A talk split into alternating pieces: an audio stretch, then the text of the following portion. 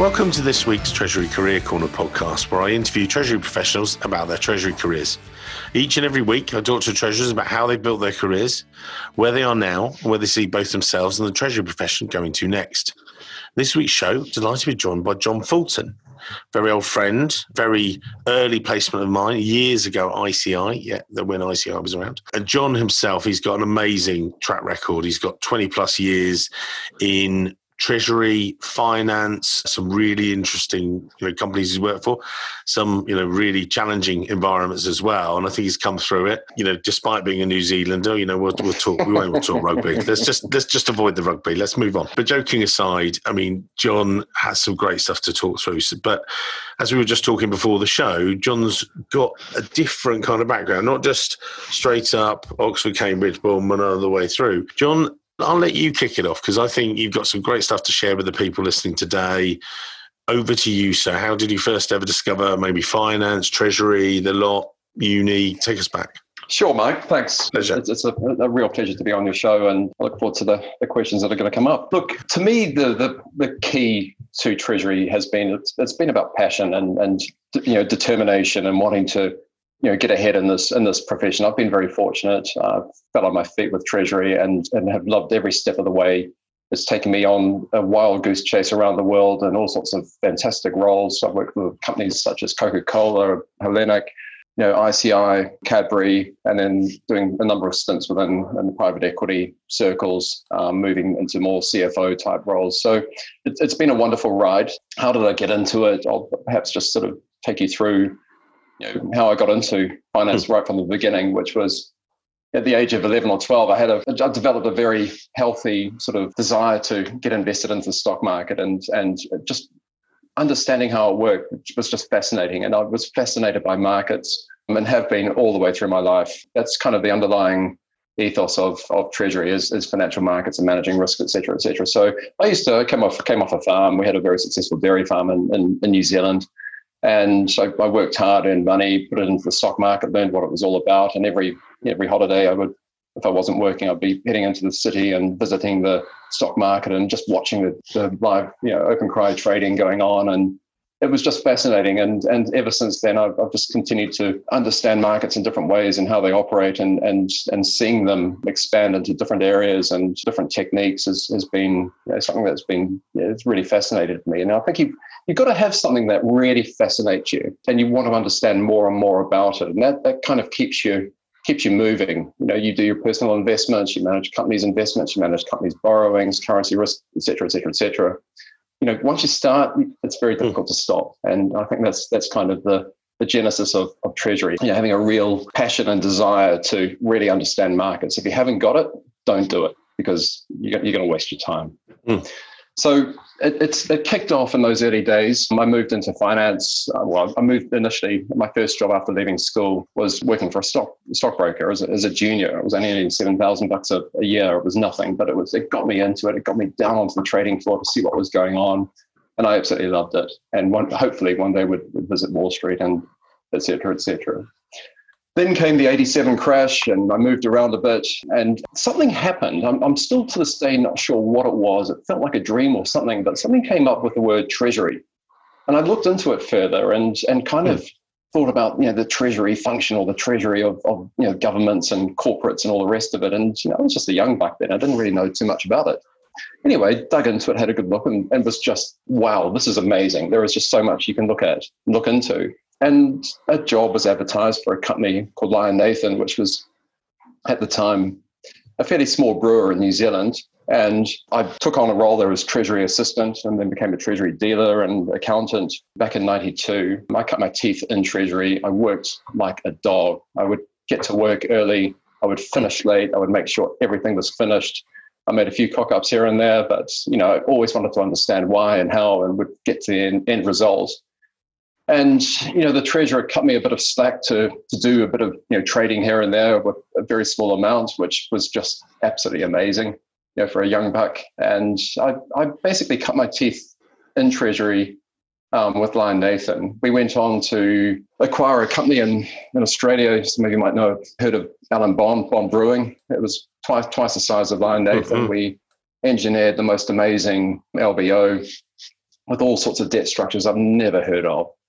And you know, huge amounts of currency risk. We went on to build the largest brewery in China. I had to manage all the currency risk of that, which again, you know, all these new experiences that I was introduced to. It was just like it just never stopped, and it was fascinating. And to be working for a brewing company too, which is you know always the life of the party. So it was it was good fun. So I had you know I was doing I was just the cat that licked the cream. I then wanted to utilize that experience, and I would recommend this to anyone going and working and trying to sell your skills as a treasury advisor. It was it was great fun. I had to I worked for a treasury advisory company called Bancorp, and you know had to learn the art of selling skills and getting fees for it, and providing treasury advice to companies all around New Zealand. And I stayed there for two years and, and really loved that that role because it you got to see different companies in different lights. You know, I had five years of Lion Nathan I then had a, uh, two years with this company called Bancorp, and would there would be a variety of different companies, you know, exporters, importers, you know, education institutions, government institutions, etc., all with different types of exposures. And it was it was like a you know, the candy store in terms of all these different issues, and there was never a dull day. That was you know a, a great setup and a good way to utilize an experience base to move on to the next thing and that was getting married. Mm. And then um, my wife said, luckily she was of Irish descent, so we decided to head over, over to the UK, and that's when I bumped into you, Mike, and you yeah you uh, took me into joining ICI, which I have absolutely loved, and it was a it was a fascinating role. If I was going to say, for those people that don't understand, maybe can again, you and I know ICI is mm. well known from you know, but some of the more recent guys, the more junior guys, I, IC who? Yeah. perhaps, perhaps, explain who they are as well. Just I know it sounds crazy. ICI, uh, Imperial Chemical Industries. Mm. I think at one stage, one of the largest companies in the world, possibly. It was a UK bellwether. They did industrial chemicals. I joined at a time that they were going through a quite a revolution, U turn. They were moving from industrial chemicals to commodity chemicals into specialty chemicals. And they paid Goldman Sachs a lot of money for that and sold or they got rid of all their businesses and bought a whole lot of new businesses. And that was a, a, a fascinating transition. More importantly, around the the people. I was this Kiwi that had just sort of jumped off the boat in the UK and I've never been hmm. overseas before. So London was my first stop. And it was like, oh my God, it was amazing. And then I worked for a, the, the, treasurer who he, he was an amazing interviewer. He was a, a, mentor of mine for many years, and, and I still speak to him. He's got the same birthday as me. His name's Dr. Chris Valens. And he was fascinating. He would, you didn't have to say too much because he loved talking. he was one of these guys that was just fascinating to listen to. And he, he was a life lifer with ICI. He was he trained as a chemist and then converted uh, into an accountant. ICI paid for all of this, did the conversion, and he rose to be the, the group treasurer for ICI. And he would send me off on all sorts of different projects. And the most fascinating one was to go over to the States and do accounts receivable asset backed securitizations, which I've never done before, but it was, you know, it was all about project management. And Chris would tell you everything you needed to know and you had to write notes you know like you had like there was no tomorrow but he, he trained you and that was amazing just, just mm. to, to, have a boss that gave you the time if you didn't know something he would sit with you and he would train you he would talk gaps. to you yeah and he would come down to my level and i wasn't i wasn't you know i'm not a very intelligent guy this guy was phds and he had he had a bunch of financial engineering PhDs working under him, who are my, so to speak, equivalents. But you know, these treasury managers were, you know, like rocket scientists. And for little old Kiwi, you know, coming into this, it was it was just fascinating. And you know, the the discussions and conversations we used to have as a team, you know, and he would always look after me and make sure that you know I wasn't left behind. And you know, there was always a bit of fun and a bit of banter and you know, they've been a Kiwi, the English are always trying to take you on and challenge you in some sort of way. So it was it was about fun, and he managed to create that team and that team environment, which was fascinating. So anyway, ICI was good. I moved on to work for a Coca-Cola Hellenic that we moved out to Greece. It was a kind of a complicated company, but it was fascinating because we had developed emerging established countries throughout Central and Eastern Europe, 27 countries it was just after the wall had come down. So a lot of these Eastern European countries were coming over into Western sort of financial processes, which was quite challenging. I remember being in Croatia and I mean, the sorts of stuff. They had these barters where you would trade off barters. So anyone trading with Coca-Cola Hellenic had the ability to trade off that trading position. So you had to break down these these sorts of complexities and bring them into modern cash management. it's like, you know, going into some really far-flung places, into Armenia and Moldova and and Russia and, and the Baltics. You know, it was it was amazing. We mm. went on to, to, do some amazing transactions at Coke Hellenic. And probably one of the most famous ones that I can recall was in terms of corporate treasury was the we did an inaugural US bond issue. Greek family that had a substantial shareholding in the company wanted a very substantial dividend paid to them. So we had to go and find a whole lot of money. And I went on the, we shot over to the States with Bill Douglas, my CFO, and he was, he had been in Coca Cola Hellenic for quite a few years. Real Coke person through and through, Coke diet, diet Coke for breakfast every morning. Just love this stuff. And anyway, so we punched out this roadshow like there was no tomorrow. Huge bond issue, all went really well, and and we were just high fives, and the bankers were loving it because it was just it was just a fantastic deal. And probably the highlight was at the very end. You know, Credit Suisse, you know, came out. Kevin Roche came up to me and said, "Oh, John, I've got a bit of a special idea for you." I said, "What's that?" And he says, "Do you want to go down to the floor of the New York Stock Exchange?" And that was kind of. You know, the coolest thing that's happened to me yet. And there's been lots of things that have happened, but you know, it's like a life, like a lifelong dream since you know the age of twelve to go through all this wonderful career and all the rest of it, and then to go down onto the hello, you know, New York Stock Exchange and meet the traders and Coca-Cola Hellenic's trader and all this sort of stuff, and just to see everything going on. I was I was hmm. so fortunate because it was just before every, everything went to electronic trading, so it was a, it was, it was hmm. amazing. After Coke Ops move along, Coke, I was asked to join Cadbury. I worked for a, a high performing CFO called Ken Hanna, who was phenomenal. He asked me to do a whole lot of stuff. It was there for a very short period of time because I was then pretty much a mate of mine who I did a bit of triathlon with. He worked for a distressed debt fund slash private equity called Ashmore. And he got me interested in coming across the States. And I, initially I was just not interested in. And he was like, you know, John, you've got to come over and have a look at this. This is going to be really phenomenal. I said, Mm. You know, Brent, you know, I'm, I'm really comfortable. I love Cadbury. It's great. I get, you know, everything's done for me and it's it's beautiful and it's there's no risk and all the rest of me. He said, no, no, John, come and have a look. Anyway, I said, okay, what is it, Brent? He said, okay, I'm going to put myself in. We're buying Enron. I was like, what? Enron, you know, this company had just gone bust majorly and dragged the whole of America down. It was just a nightmare. And anyway, he he talked me through it. And he said, John, I want you to come over and be my CFO. And I was like, what? I'm, I'm a treasurer, you know, but you know, I'll listen to you, Brent. He said, no, I need someone with really solid treasury experience. This was my introduction to private equity and, and dealing with distressed debt guys and, and prop desks and really nasty people that want to do things to companies. And, you know, I was kind of a little bit naive, but got to very quickly understand what it was all about. Fell in love with the concept and the idea. He paid me a whole lot of money and said, come over to Houston. I just dragged the family out and said, we're going. And we went. We didn't even go for a look see. We just went straight to Houston. We landed.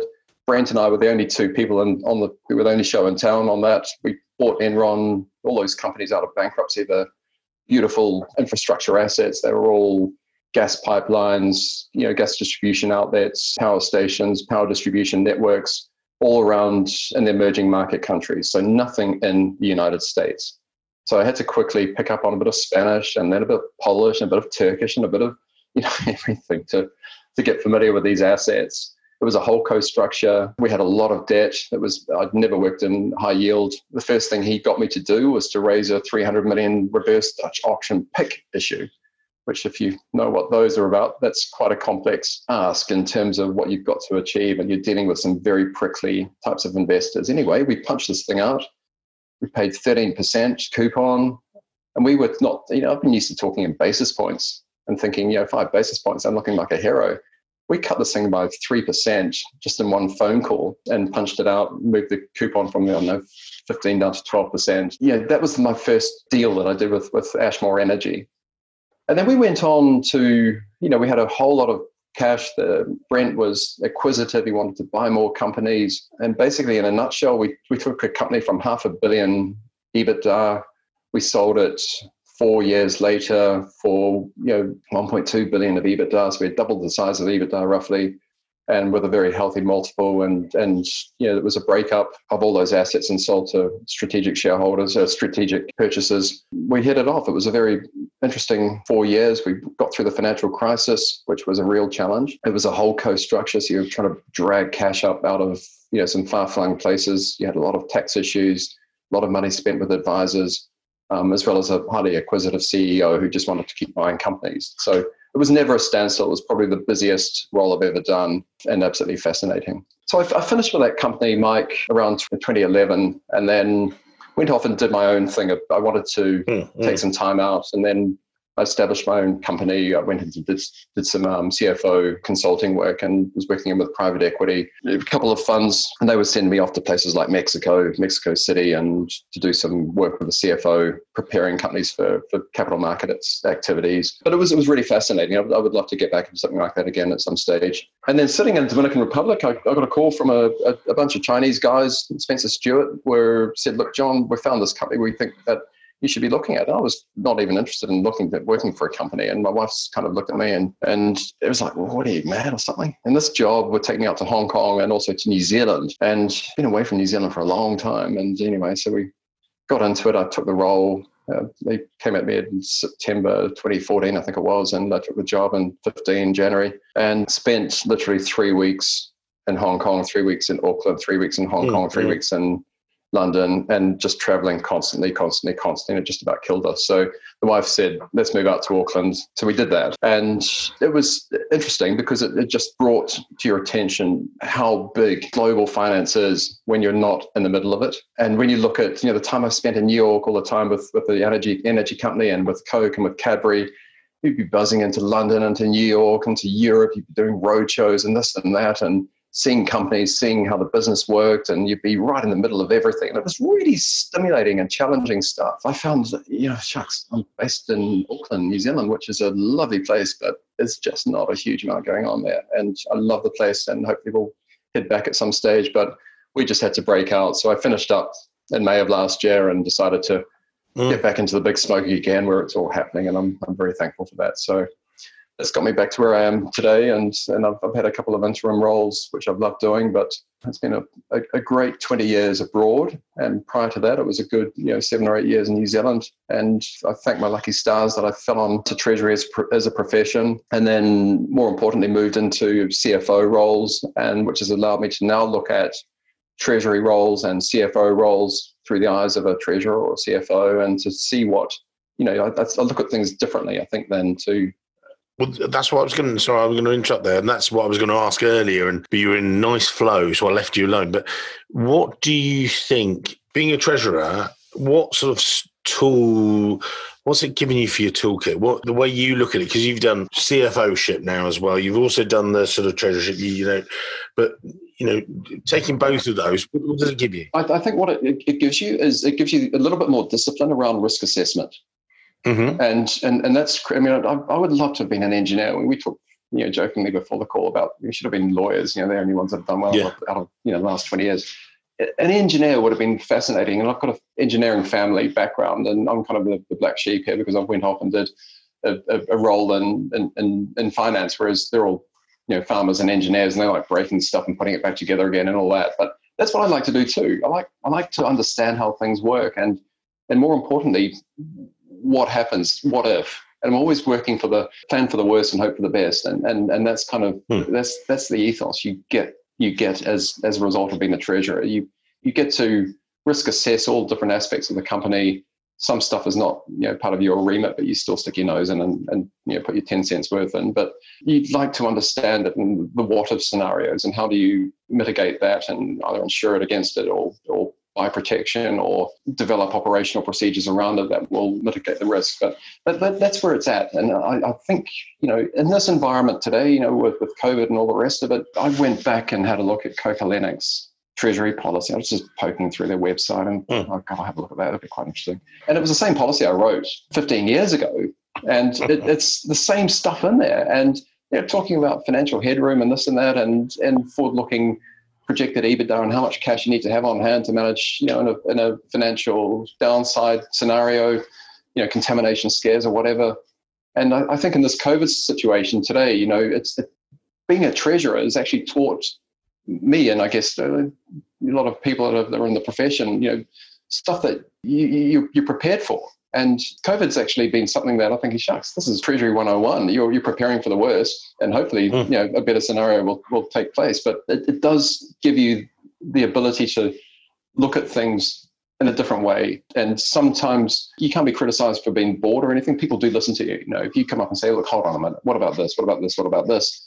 What is our plan if this happens? You know, going through that sort of decision matrix on what to do or risk matrix matrix on what to do is, mm. is something that that becomes ingrained in in you as a result of working in the treasury profession. And I, I actually thank you know Chris Ballance a lot for, for ingraining that in me. You know, working for the brewing company, that wasn't so much. It was a bit more sort of gung ho Kiwi stuff. But when you work for companies like ICI and, and Coca Cola, you know, they things get done properly. And you've got to do things sensibly. You've got to think things through and look at the potential outcomes. And and I think at ICI, we I worked with some great guys there, fabulous, and they they would just see it in a whole different light, and they would you know, want to price it up and do this and do that and, and calculate how they could, you know, disintermediate the banks and do it more effectively. And it was like, my God, when do we stop here?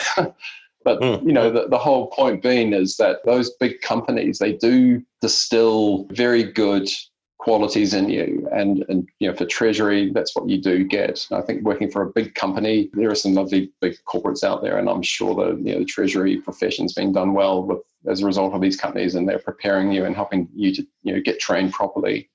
And you know the treasury profession as well is is also you know it's, it's got very good training bits around it which, which which help help you prepare. But I do think for a CFO, having been a treasurer, you, know, you can either be a CFO and being a, a controller or an accountant or whatever, I think you know I make it very clear when I'm talking to people. I'm not a I'm not a CFO that's come through knowing all the you know, accounting pronouncements under IFRS or whatever. I, am just no interest in, in making that my specialty. I'm more wanting to focus on the market risks and risks to the business and risks to revenue and the cost base and commodity risk and, and credit risk and all that good stuff, which the bigger the company, the more interesting the risks. But you know, even with the smaller ones, it's, you, know, you still got the same practices. It's just, it's, it's scaled. And I know that throughout this time mm-hmm. and throughout your career, you've you know you managed and recruited teams and, and things like that and that you know the people aspect is massive with you. Just going into that you know, maybe kicking off of that, obviously, you know, hosting the show, and we, we sometimes dip in on it, and you know, we don't always go on the people aspect so much. But when you're recruiting people, for instance, what are, what are you focusing on? Okay, you know, specific different roles may vary, and say, yeah, treasury control, you're looking more accounting, you know, treasury ops, you're looking more front office dealing. But aside from that, what, what are the sort of secrets to your recruitment plan, or what are you looking at sometimes and saying, actually, this is you know something I look for, or you know, there's always one thing I look for in people, Mike? It's a really good question. You know, I'm a passionate person. I'm, i have got a hmm. lot of determination. Not an intelligent person. I'm, I'm just just tend to work well with people. And if they share similar sorts of traits in terms of determination, passion, if they're a lot more intelligent than me or they're, they're hardworking, um, they've done the hard graft, that's what really stands out. You can be an experienced practitioner or an enthusiastic amateur. It depends what you're recruiting for.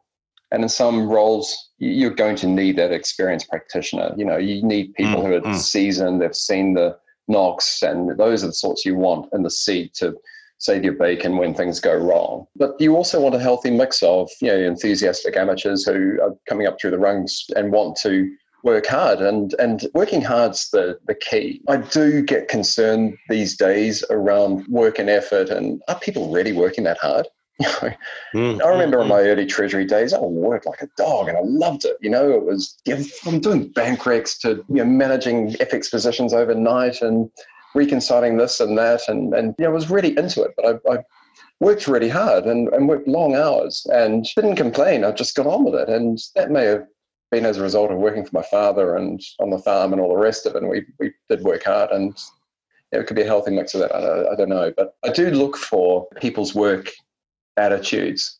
And mm. they've got to demonstrate there that they've done something or a number of projects where they've really had to work hard. And I can work out very quickly whether it's spinning bullshit or not. And you can query them and you can question them. And but I do maintain that you've got to demonstrate that you've got that that's hardworking card in, in, your pack and that you're willing to play that at any stage without question. And then I think the other item too, which which is interesting, is I think you've got to hang your hat on something. Like you, they've got to have an, have had an interest or a challenge that makes you different. And it's, it's something that you know whether you've done a you know an Ironman triathlon or you've you've climbed Mount Everest or you've done something that that is going to make you an interesting more a more interesting person stand up from the crowd. You, you can talk confidently about it. You can talk around the how did you get to that? How did you set yourself up for that? Or you know were there failures? Mm-hmm. were there problems and how did you address it? And and I think if you've got something like that that you can hang your hat on, then you are going to stand out because you're going to demonstrate that you've got the energy or the seeing the light somewhere that you wanted to get hold of it. But it's it's important, I think, that that you've got to demonstrate. You you've not just had your nose in books. You you've got to have done something, call it a sporting conquest or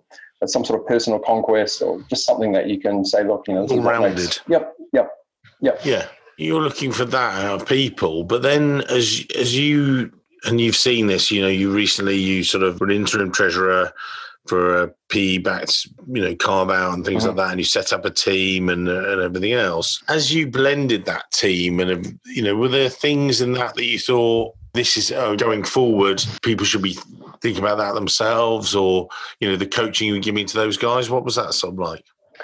That was actually quite an interesting exercise. That one they they wanted the team on board as soon as possible. We're, we're talking about Kantar, where they mm. Bain was Bain Capital was acquiring Kantar. It was a carve out of WPP. It was a I don't know four and a half billion size transaction. It was massive. And spread out all over the world. It was really complex. They had no one in treasury. We were taking over the, the treasury function from WPP's treasury, who had a, a, a significant size treasury operation globally. So it was all about very quickly, yeah, they brought forward the closing date from Q1 to to Christmas, and it was to the pumps. You really had to. We had to mm, do a lot, mm. and it was it was complex. And we made the you know call very quickly in terms of the the structure and what was needed in order to take it over from WPP and make sure there were no cataclysmic issues on day one that would cause the deal to not close and know we delivered the close but i think you know the the key was you know we we, we needed experienced practitioners. You couldn't afford to have amateur enthusiastic amateurs. I think at some stage subsequent you know you could have had some people coming through to learn more about of these experienced interims. But I, I decided at that point you know it was it was time to get experience on board and managed to get a team very quickly on board that you know, we all worked well and got you know the deal through close and yeah, pretty much handed it over and and off we went. So it was hmm. a very quick process. But I think to answer your question, it was you needed the experience, you needed to call on people who had the who knew the market, who was out there, what was going on, the sorts of price that, that, that was necessary to pay, and we just cracked on and got on with it. And future wise, as teams develop, as Treasury develops and everything else, what are you seeing? You were part of that new team and stuff like that, and you're seeing new challenges, you're looking at new roles and things like that. But what are you seeing that sort of, again, it might be when you're bringing on people, you know, oh, let's, you know, I, I want them to have a better grasp of systems, or I want them to be better at this, or better people managers, or, you know, people that, that you want people who are thought outside the bubble if you like, yeah. you know, why are you doing things like that? But again, the future of Treasury, you know, the people are talking to me, you know, I go to the conferences, you go to the conferences, you know, and they're going, oh, it's this, it's bots, it's automation, it's this, you know, there still need to be people switching them on and off, you know, there still need to actually be people there. But, you know, when, when you're looking through, what are you seeing as coming down the line sort of thing, you know, along the conveyor belt, as it were? Technology is is obviously where, where things are at, and and improving work processes through through technology and and speeding up the ability to see cash balances and all that good stuff. That's that's always going to be yeah really important. Are you looking for individuals who have spent a good number of years with a company? I've always liked that. I like it. I think you know if you can mm-hmm. demonstrate you've you've stayed in a in a Coca-Cola or whatever, and you've moved around and you've, you've been on the management training teams and you've really demonstrated that you, you've got dedication and, and you've learned and you, you've moved around you know, the treasury function into different areas.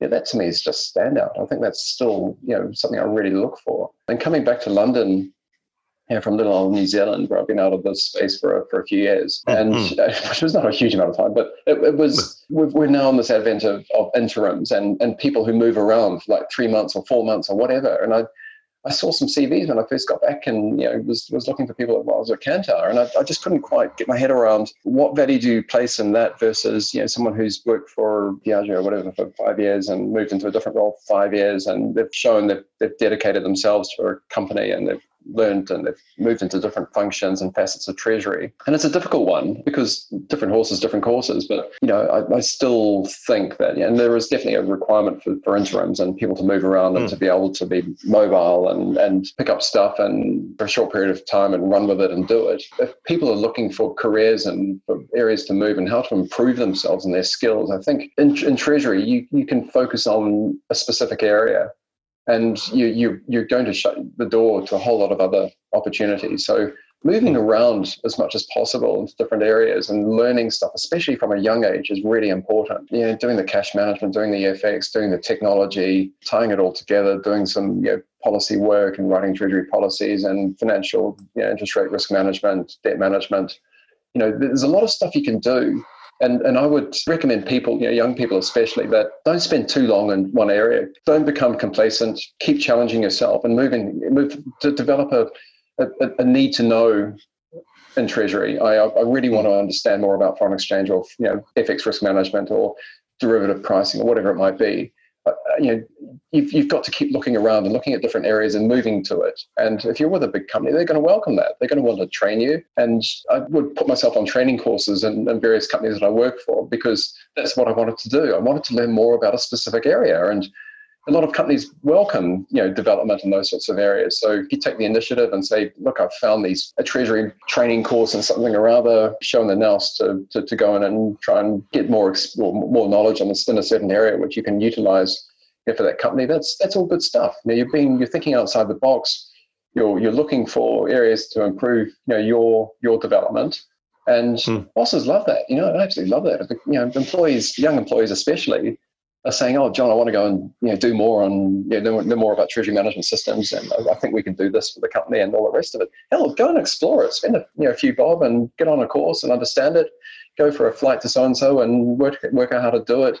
You know, improve your networking so you can understand more mm. about what other companies are doing. Yeah, those sorts of traits are, are, are really important, especially for young people coming through. Don't become stale. I think you've, you've got to keep changing and you know, I'm, I'm not going to say that my career has been the, the benchmark, but it's it's been fascinating, and I've just been so interested in learning new stuff and being involved with people who just knew so much more than I did and learning off them. And I would go away and try and understand it and get books out and, and you know, work with them. And I was working with a chap called Ian Ladd at ICI and this guy was a rocket science, absolute rocket mm-hmm. scientist. And then with Excel modeling, and he would just do the most amazing Visual Basic modeling and do fantastic stuff. And he said, oh, John, you should have a go at it. And he, he started to teach me a little bit of coding. And, you know, I took it home and got some books out and learned how to develop a, do VB. And, and before he knew it, I was had my own budgeting model and I was doing all sorts of coding around it and all sorts of stuff. And it was just like,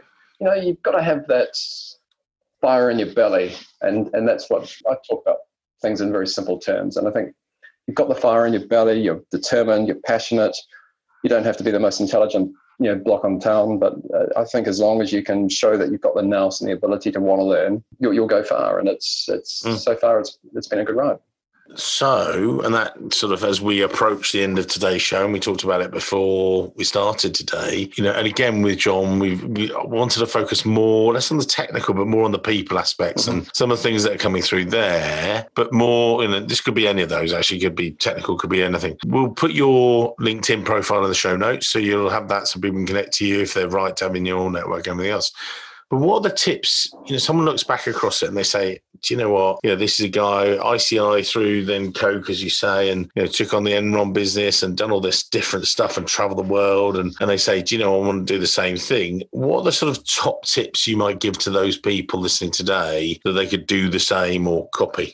Sorry. I, don't think you could copy it, Mike. Would be the first point, but I, I, just don't. I mean, I, I went for. I had a very basic education background. I've just got myself lucky, and that's probably you know, that's one of the how to break in and, and, succeed in finance is, you know, there is a certain amount of luck to it. I think developing a specialty is what, what I've talked about, you know, finding something mm. that you're good at and, and being really just be really good at it and, and and develop it further it'll make you a more interesting person i think you know meet as many people in your field as possible learning from them you know, that, that's really important. Uh, networking is a, is a real challenge. Some people are really good at it, slightly more shyer, but I, I, think you've just got to get out of your shell and network, network, network, learn from other people, you know, it, it, that can be really helpful. I think just working hard, working really hard, working smart. You know, don't be careful not to do stuff you don't need to do and, and is, is really important. The, longer you spend, I think you, in terms of academic background, I think it matters less, you know, the longer you're out of school.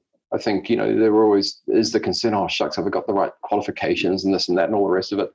You know, the longer you spend out of it, the more you're investing into your own personal MBA. And, you know, I look back and I think I've, I've got a well qualified MBA now in, in Treasury and CFO. And that's just come through hard work and me wanting to you know, persevering and, and learning from other people and and experiences and getting stuff wrong and making mistakes and tripping up and and all that sort of stuff which I do all the time. But just get back on your feet and learn from your mistakes and and how you're going to move forward and off you go.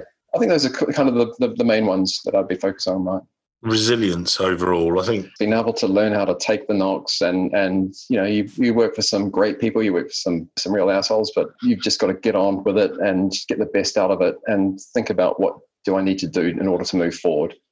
Don't yeah, become complacent. Right. Yeah, yeah, yeah. Amazing. Thank you, sir. I knew it'd be a cool one. And I think people just listening today on their way to and from work or, you know, whatever they're doing, you know, they can, you know, they'll be scribbling notes, they'll be taking tips from yourself. I, we laugh about it, but I think you wouldn't have got to the level you have. And, uh, you know, congratulations on that, sir. And look forward to the future. Well, I thank you. And I thank you for putting me into that role back in 1999 with, with oh, Imperial Chemical Industries. I mean, that was that was one of those lucky breaks. You know, you find the right yeah, recruiter, put you in the right role, off you go. And a lot of it was accident from me, so I was still like, "Oh my god, treasury!" uh, no, I remember it was amazing. Thanks for your time today, sir. We'll put the LinkedIn connection in the show notes. So again, if you think it's great to connect up with John, please do. Amazing today, sir. Thanks for your time. My pleasure. Thank you, mate.